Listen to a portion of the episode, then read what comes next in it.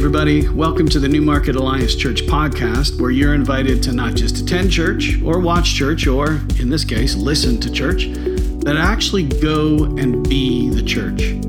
For everything you need to know about our community, be sure to go to newmarketalliance.ca and maybe even drop us a line to let us know you're listening. We read everything you send and we'll be sure to get back to you. Our worship service happens every Sunday at 10 a.m. in person or streaming online. We want you to know you absolutely matter to God, and you absolutely matter to us. Everyone is welcome and wanted. Now, let's join today's teaching. Good morning, friends. How are we? Good. Nice to be in the AC, not dripping outside. Does anybody know what the most well known Bible verse is in Scripture? That's the shortest. What is it? John 3:16, for God's loved the world, blah blah blah blah blah. Good stuff. See, that is the most common or sorry, that was maybe sacrilege. Let's say it. For God so loved the world that he gave his only begotten son that whoever believes in him would not perish but have eternal life. Good. Okay. Thank you. Uh, so that used to be the most common verse in, uh, that everybody, everybody knew. There's actually a rising consensus out there that John 3:16 has been usurped by another. Does anybody have any guesses of what that one is? Ah, uh, you know because Jonathan segued. Yeah, Matthew 7:1. Do not judge others and you will not be judged. Or more likely, it's been quoted to you as don't judge me, or maybe you know it as only God can judge me, made famous by uh, Tupac. Most of us know this verse pretty well, and you may even quote it or a version of it to people yourselves all the time when you feel you're being judged or attacked. Well, this summer we're continuing in our Coffee Mug Christianity series, where we're working through some of the most misused, misquoted, misinterpreted verses in Scripture and trying to get to the heart of what the real intention is behind that verse.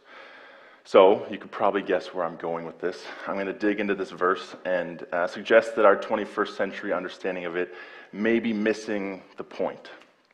But if we read it as Jesus intended, it has the ability to give so much life and uh, into a really touchy area of our lives. So let's play this out how it comes up in our lives. You've got a friend, and they're doing something questionable. Say they're getting drunk every weekend. So you confront your friend and you say, Man, I'm concerned about you. I, every Saturday night, I see you posting pictures. You're out at 2 a.m. at these bars, and you send me these ridiculous drunk texts. And then you either show up at church hungover or you just don't show up at all. In general, I'm worried, man. I, you seem to be losing yourself. What's going on with you? And your friend responds, Don't judge me. Let me be me. How about you worry about yourself? Mm, yeah. Mind your own business. Sorry, we don't all have perfect lives here. You get the point. What really is the deal with this don't judge me verse that your friend just threw back in your face? Well, if we take it at face value, basically it would seem that Jesus is telling us that in order to follow him, we must never judge. We must never express an opinion about others, or else we'll be dealt with to the same degree that we gave. If we dig a little deeper, though, is that really what Jesus had in mind? The verse he uses here in the Greek for the word judge is krino which has a variety of meanings, and depending on the context, it can mean different things. It could mean just ordinary discernment and evaluation to reach a decision about something. It could mean judicial litigation. It could mean a bestowal of rewards. It could mean a pronouncement of guilt or an absolute determination of a person's fate. When Jesus teaches us, do not judge others and you will not be judged, he has the last two meanings in view the pronunciation of guilt and the absolute determination of a person's fate. He is warning his disciples against setting themselves over others and making a pronouncement of guilt before God or proclaiming others' fate. See, Jesus is the only one that has the right to judge us in those ways. Nobody truly knows your heart or my heart except Jesus. So he is the only one who can truly, faultlessly judge what is going on in our hearts. James says it like this James 4:12 God alone who gave the law is the judge. He alone has the power to save or to destroy. So what right do you have to judge your neighbor. So, the judging in view here is that kind of judging, the God of the universe determining right and wrong kind of judge. It's God's role alone to be the ultimate judge. So, if we jump back to our verse, when Jesus says, Do not judge others, and you will not be judged, he's saying, You have no place to tell another person that they're doomed to hell, that they're a lost cause, that this thing that they've done is unforgivable. Only God gets that kind of say over things. And if you do accuse and judge somebody like that, God is actually going to respond by judging you to the same degree that you just judged that person. And the scary thing is, is he actually has the power to do that. Another thing that Jesus is doing here is he's paralleling back to some earlier statements he's made in the Sermon on the Mount. Earlier, he says, Blessed are the merciful, for they will be shown mercy. Forgive our debts, as we have also forgiven our debtors. See, true believers have experienced mercy and forgiveness from our Lord and Savior, not judgment. In other words, this, this might sound kind of harsh, but to fall into a pattern of life in which we judge others, like we've just talked about, is to show that we're not actually true members of the kingdom of God. Because as members of the kingdom of God, we are called not to judge, but rather to give mercy and grace and forgiveness because Jesus has been so gracious to us in all these ways when we didn't deserve any of it. Absolute judgment, like the judgment that Jesus has here in view, is a definitive declaration of another person's guilt as if we have the final word on the matter. The problem is we don't. We don't have the final word on the matter. God alone does. And so, if we find ourselves doing this, we are actually making ourselves and our way of doing things and our opinions the absolute standard for how to live, in which we then have tried to assume the place of God, because it's only God's place to judge like this. When we have this critical, condemning attitude as a pattern of life, we are no longer living out love in our relationships. When we're filled with the love of Jesus, we will be giving out good and grace and mercy to others, not condemnation. So, when that love is not present in our lives, we instead live in a vindictive condemnation towards others and reveal that we have not truly experienced the mercy and the forgiveness of God. Jesus follows up this do not judge statement with an illustration to give us a better picture exactly what he means. In verse 3, he says, And why worry about a speck in your friend's eye when you have a log in your own? How can you think of saying to your friend, Let me help you get rid of that speck in your eye, when you can't see past the log in your own eye? Hypocrite! First, get rid of the log in your own eye, and then you will see well enough to deal with the speck in your friend's eye. It seems that what Jesus was really calling out was hypocrisy. He's saying, Who do you think you are to call out your friend for this little baby sin when you've got this big monster sin that you haven't dealt with? Hello? You can't even see what's really going on in your friend's life because you have a tree growing out of your face. Hypocrite. Because he thinks he can clearly see the sin of a fellow disciple. Yet his religiosity is actually acting as a spiritual blinder in his life. See, I picture Jesus was probably looking square in the eyes of the Pharisees. They were notorious for condemning the shortcomings of others, when in reality, they were the ones who stood condemned because they were doing the very same things. Jesus' point here is that judgment reciprocates. If you judge to this degree, this degree, you will be judged to that very same degree, but by God Himself. It makes very little sense to approach a Christian brother or sister about a specific sin if you are committing a similar sin or, and are unwilling to address it. Let me give you a couple of examples. Say you hear another brother, sister, they're, they're cursing, and in humility you go to them and you gently and lovingly correct them in private. But then, right after that, you get a phone call from a friend and uh, you share some juicy gossip that you just heard at church. See, is it right to correct someone else's tongue when you're unwilling to correct and restrain your own? All right, here's another example. A father is concerned about his teenager and how she's dressing when she goes out. He wants her to live modestly and knows that uh, the, knows that males struggle in this area. So, does he have a right to be concerned? I would say yes. As a responsible father, he has every right to set up moral boundaries to help keep in line with Scripture. But then, right after she leaves to go to the mall, he's alone in the house and he hops on the laptop and he begins looking at pornography. See, one minute he's addressing his daughter's need to dress modestly, even rightly so. But then the next minute, he's living out his own immodesty, sexual fantasy, with his eyes and his heart. Jesus would say, You hypocrite! Don't call someone else out while you're living in the same sin yourself. Maybe a different wording of this verse would help to better understand it. What if we added this? Do not judge others in a hypocritical fashion, and you will not be judged. We have to come humbly before God, seeking forgiveness and spiritual healing before we'll ever be able to see clearly what other people are walking through. In reality, we love to use this verse to defend unrestrained moral freedom, to do what we want when we want.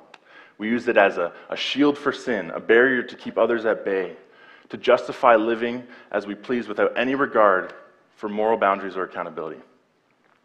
But here's where our big misinterpretation of the passage unfolds. Most of us read this, and even many non believers know this verse as do not judge others, and you will not be judged. And we think, okay, that settles it. No judging, period. The problem with this is context. We have to look at the rest of the story where this verse is found to understand what Jesus is really getting at. Again, we've talked about uh, the fact that Jesus is referring to a sort of ultimate judgment, which is God's alone. And specifically, he's calling out believers who are being hypocrites in their judgment. But then let's look at verse 5 to see where he goes with it. Again, he says, Hypocrite, get rid of the log in your own eye. Then you will see well enough to deal with the speck in your friend's eye. Do you see it? First, remove the log in your own eye. Then you will be able to see clearly to help remove the speck in your friend's eye. Wait, wait, wait. So, that means that there is a place for us to judge? Yeah? See, Jesus' point in this passage is don't be a hypocrite. How dare you come to somebody else and call them out for their sin when you have this huge Godzilla sin? Your Godzilla sin is actually preventing you from seeing anything clearly. But when you deal with that sin and put it to death, now you'll have the spiritual blinders taken off and you'll be able to see clearly. I remember the day that I got my first pair of glasses, and I looked out into my backyard and I could see individual blades of grass. It was incredible. I didn't even know what I was missing. My eyes aren't even that bad, but it was incredible what you can see when you don't know what you couldn't see. Jesus is telling us to mind our own business when we've got our own bigger crap to deal with. But when we've dealt with our own crap, when we've repented of our own sin and been spiritually healed, then we can see clearly, like wearing our glasses for the first time. And at that point, we are then actually instructed to help, to challenge, to judge. Not in the ultimate, only God can judge kind of way, but in the brotherly, loving kind of way. The, I see this thing in your life, and I want to help you remove that. Jesus is condemning hypocrisy. He is not condemning mutual accountability and moral responsibility and the need to address sin in the church. See, I think we actually kind of need to rebrand this in our day because judging carries such a negative connotation. When we read, do not judge, so many of us and the world that we live in wants no conflict, no condemnation. Our day could be defined by tolerance and acceptance. There's no room for right or wrong, morals, or calling something out as harmful or sinful. We have to be accepting and supportive of everything. And the moment that we aren't, or the moment that we challenge something, we're told that we're judging. Look, there is a very clear distinction from hypocritically judging and the brotherly loving judging as Jesus is instructing us to do. I think we can all agree that a believer should not be judging hypocritically. However, I am a strong believer in judging in a brotherly, sisterly, loving kind of way. When done well, a loving rebuke, a correction, an admonition is a beautiful, life giving thing. Nothing like hypocrisy. Hypocritical judging is seeking to tear down the other person. Judging Jesus' way is meant to restore and uplift the other person. Hypocritical judging has no respect for the other person. Judging the way that Jesus directs is drenched with respect and love. Church, we need to do a better job of separating hypocritical judging and judging in the Jesus kind of way. Let's take a look at a variety of passages that speak to the idea that we actually should judge. Because as Jonathan has talked about in the previous weeks, Scripture interprets Scripture. So if you rip verse 1 out of its context where it's found, it can easily be used to say that we should never judge. But when we cross reference the idea across Scripture to see where it stands in the grand story of Scripture, then we get a true idea of what he means here.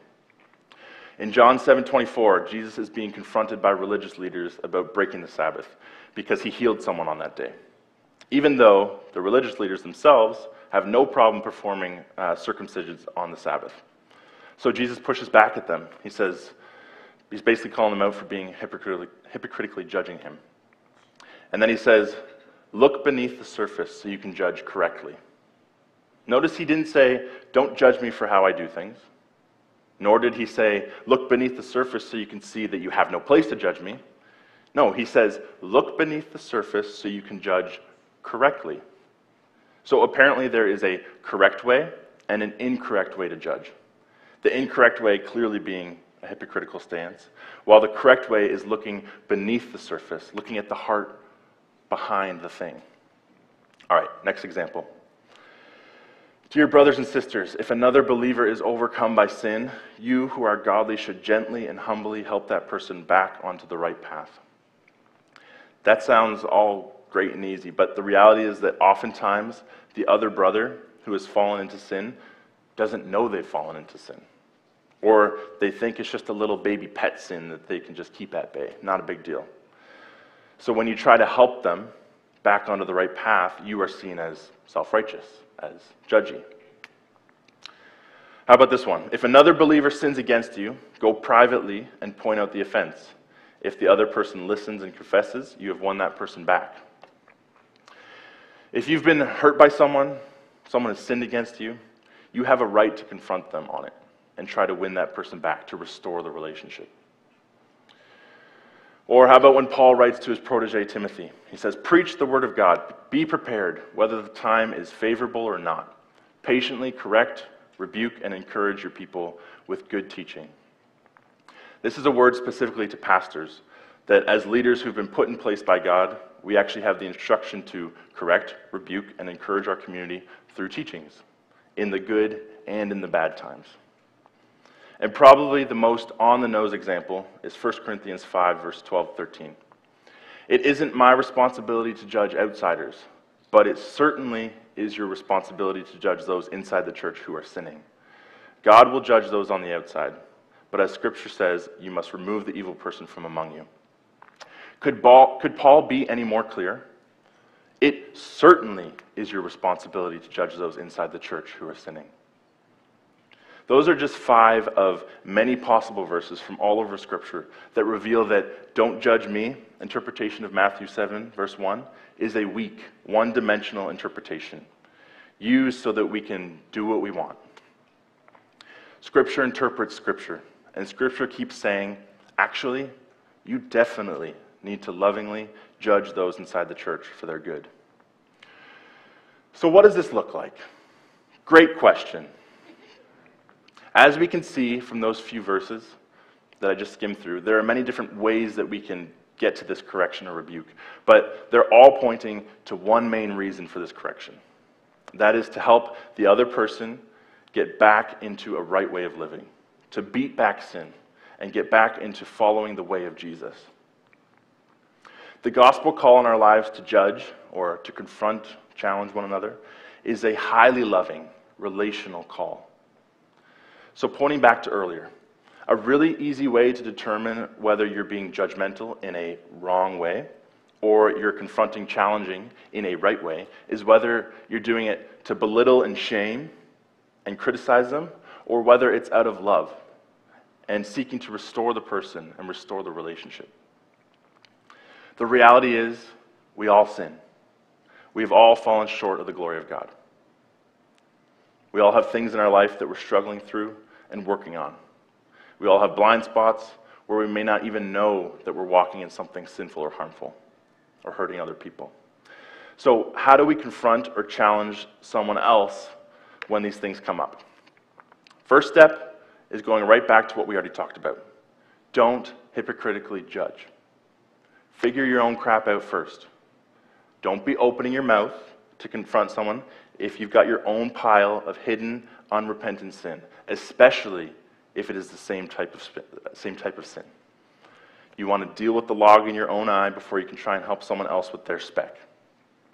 And check your heart motivation for why you are confronting.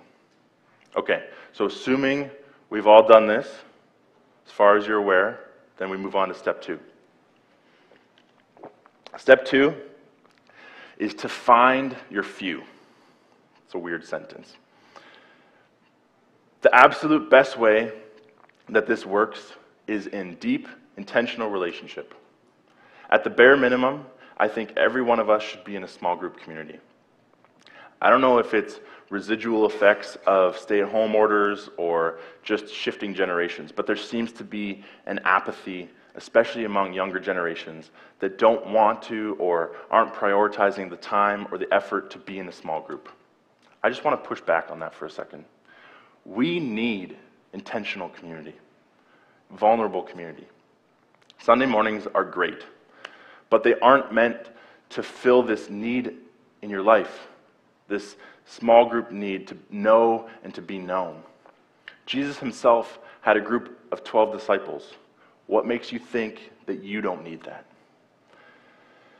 Ideally, though, for loving correction to be done really well, I think it needs to be done in a group of three, four, five people that you've invited to speak into your life.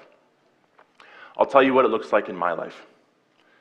I have three men that are around my age that I have specifically invited to speak into my life.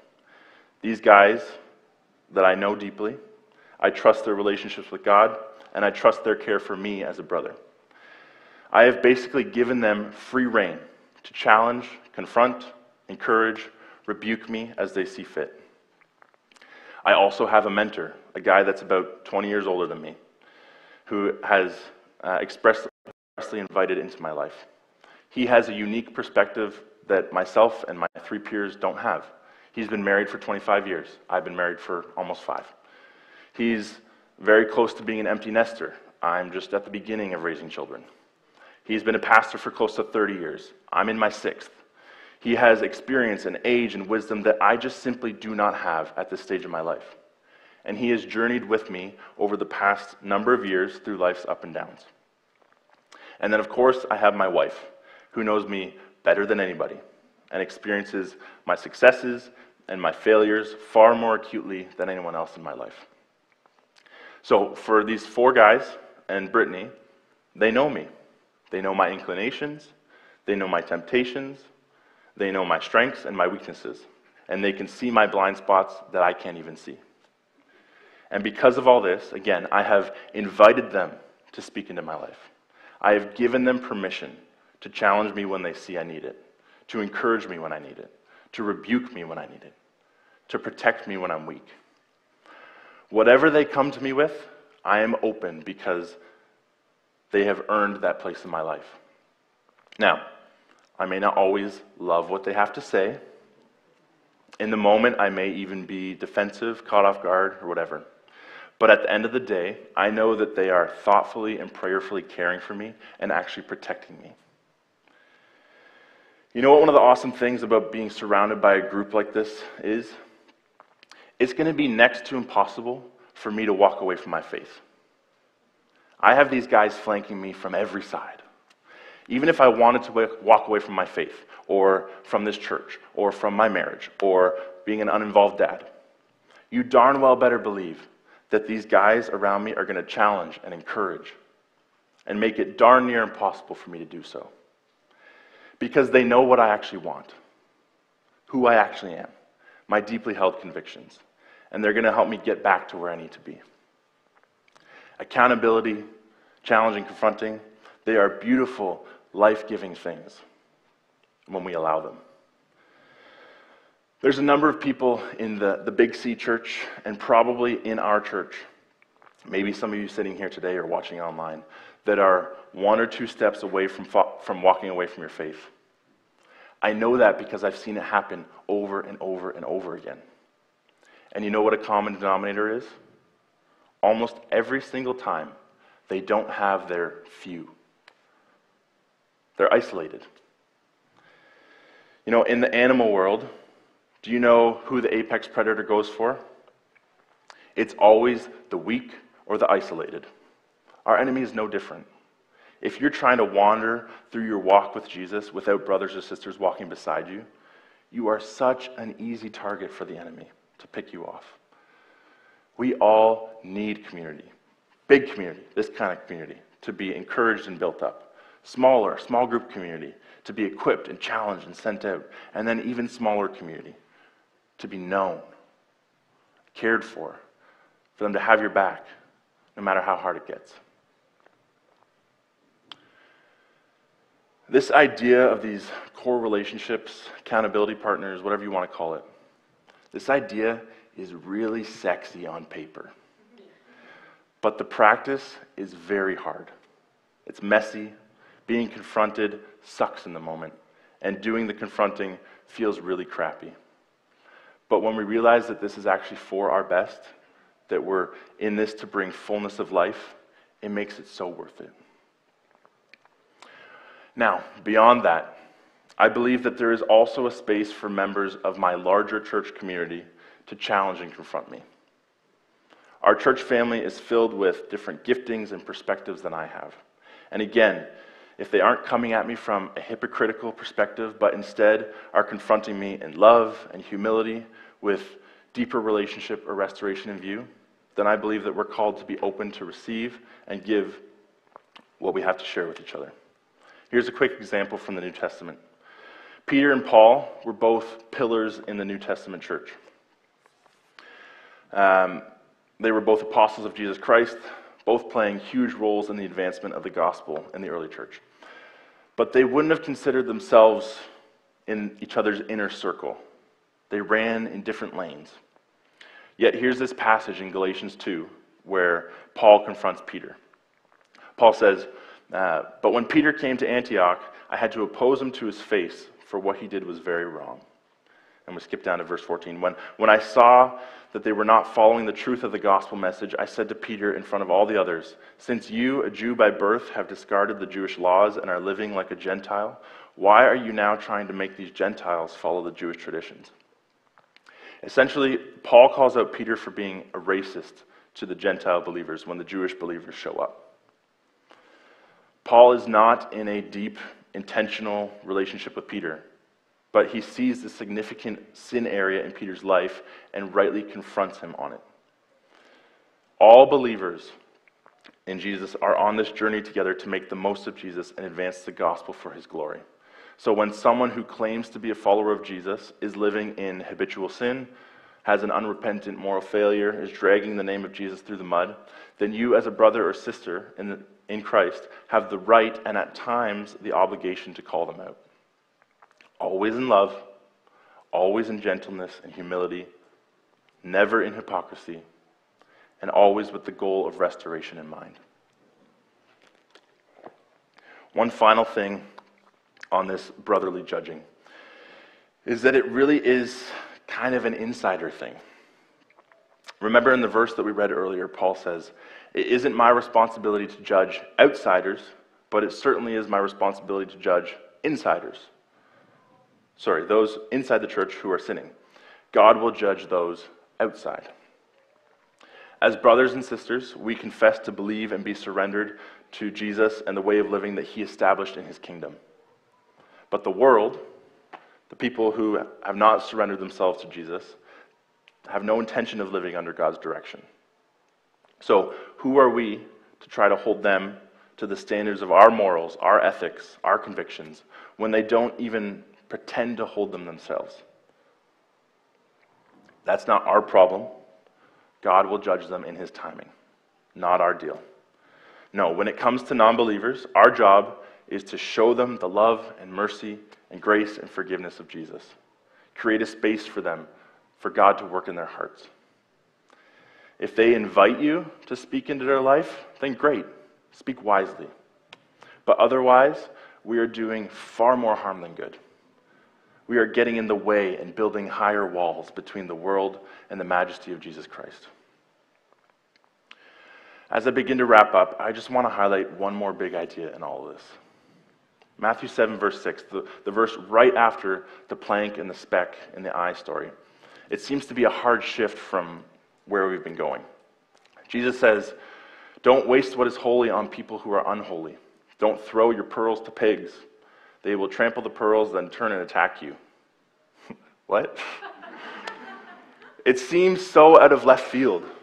But Jesus is actually using this idea about the pigs and the pearls to highlight the opposite of judging of the judging reality.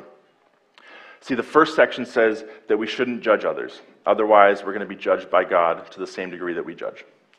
But then this section says, don't throw your pearls to the pigs. Don't waste uh, what is holy on unholy people. All right, talk about judgy, Jesus. Relax.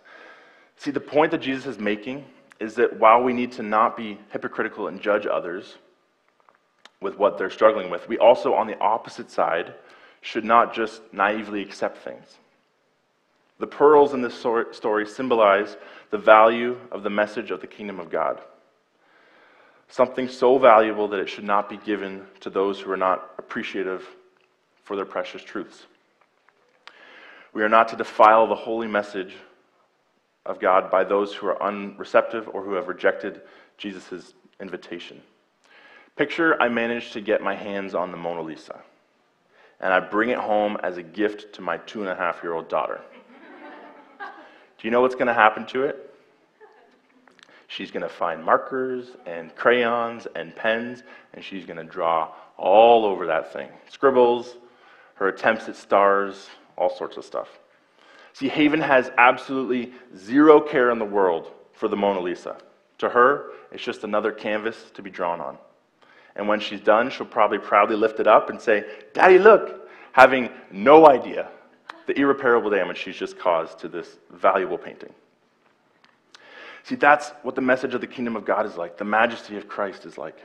It's so valuable, it's so beautiful that Jesus tells us that we need to be wisely discerning in who we give this to. Okay, is anybody else confused?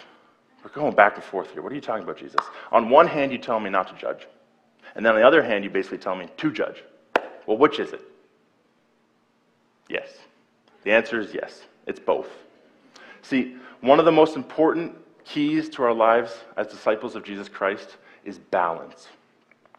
We are constantly faced with dilemmas where there are two sides to something. From our perspective, they appear to be contradictory or but in both sorry they appear to be contradictory but in reality both can actually be true here's the challenge we face when these dilemmas arise most of us have a tendency towards polarization towards extremism. We come across two seemingly opposite truths and we tend to grab a hold of one of them and then ignore or reject or exclude or even attack the other one. I think it's safe to say that we are acutely aware of this in our world right now. This is easily the most polarized our world has been in my lifetime. We are so black and white on everything. There's almost never any room in the middle. There's this side and this side and anybody on the opposite side of you is evil and horrible for landing there. This may be the most controversial thing I say all morning, but when I look at the gospel and the life of Jesus, there is far more balance, far more nuance, far more gray to how Jesus taught and approached people and issues than we do. Scripture itself is full of these seemingly opposite ideas.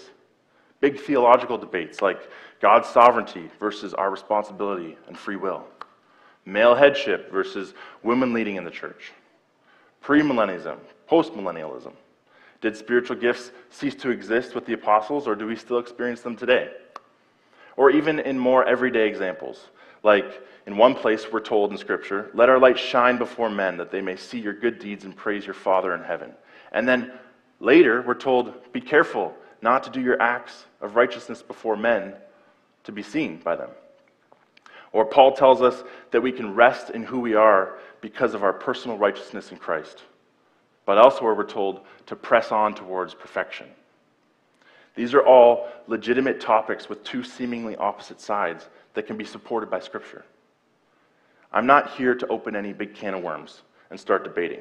All I'm saying is that there are people far more intelligent, far more researched than you and I that have debated, have debated these things for centuries. There are people who are convinced on either side of these arguments. And you know what? In every example I just gave, and countless more, there are true, fervent, deeply serious followers of Jesus on both sides. We even see the complexity of this balance in Proverbs 26, verses 4 to 5. It says, Don't answer the foolish arguments of a, don't answer the foolish arguments of fools, or you will become foolish as they are. Be sure to answer the foolish arguments of fools, or they will become wise in their own estimation. What? it's the very next verse. What do I do with that? Even in worldly issues, this is true. In politics, the right is correct to a point, the left is correct to a point. We aren't to hitch ourselves to a party. We are Jesus people. We're not conservative or liberal people. My point is that Christian life should be marked by balance. Because Scripture can be a balancing act between numerous, seemingly opposite perspectives. And most importantly, because Jesus was constantly balancing. Do you remember the story of the woman caught in the act of adultery? There's these religious people ready to stone her to death. And then Jesus shows up and he helps the religious people to see that they're no better, that they're sinners too, and what right do they have to stone her?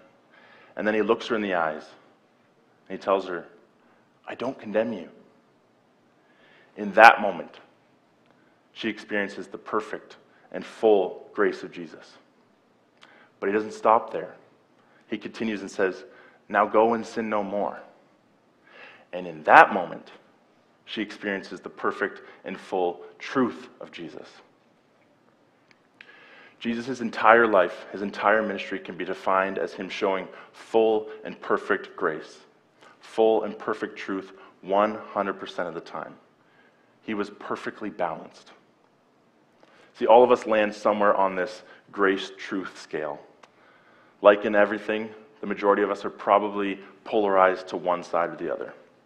We're either loads of grace, very little truth, or loads of truth and very little grace. But the goal of our discipleship is to become more and more like Him every day. And that means growing in our balance of grace and truth.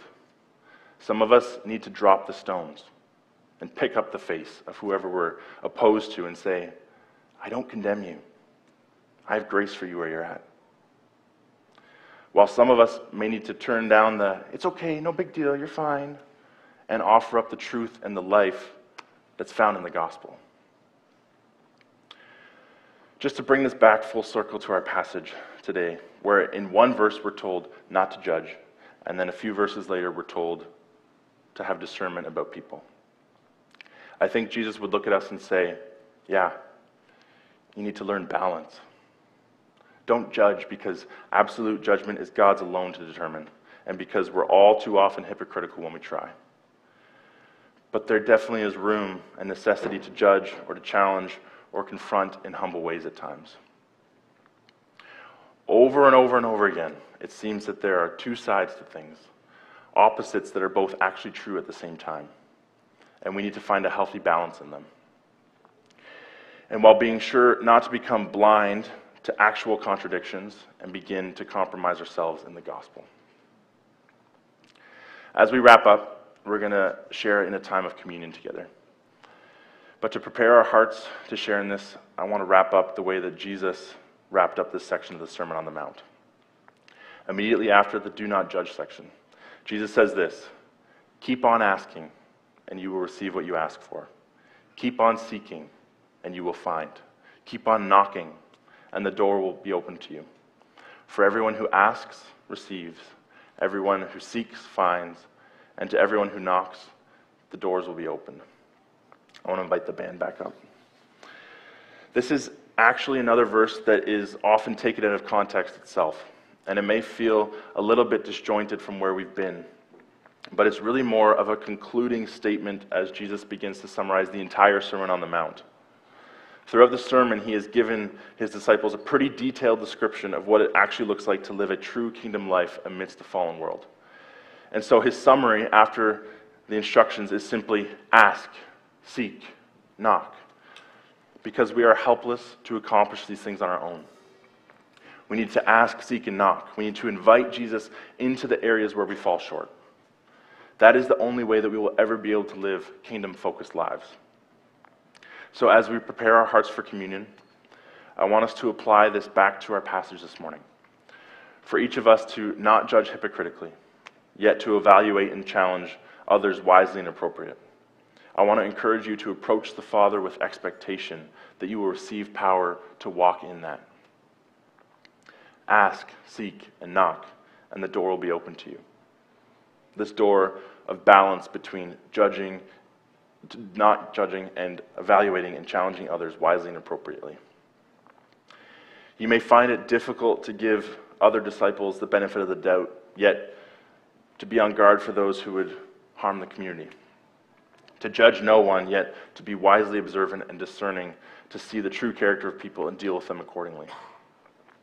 But I believe that through the divine power supplied by God, as we, his disciples, ask, seek, and knock, we can avoid the extremes of these verses and find a beautiful balance that Jesus himself lived in day to day. So here's some examples that I want to invite you to pray through as we prepare our hearts for communion. Where do I land on the grace truth scale? Ask God to grow you on the opposite side of the spectrum that you find yourself. Where do I need to repent of being judgmental and even unknowingly taking trying to take God's place as the ultimate judge? Do I need to ask someone's forgiveness today? Have I been hypocritical and allowed the plank in my own eye to cause me to unfairly judge the speck in someone else's eye? Where have I been a weak brother or sister and not challenged or confronted another when I know that they're walking harmfully or in opposition to the gospel? And have you found your few? If not, ask, seek, and knock about who they may be. These questions are going to remain on the screen for a little bit. I encourage you to take this seriously, to ask, seek, and knock. Would the Holy Spirit speak to every one of our hearts this morning? Don't rush past this. Allow the Holy Spirit to do some work this morning.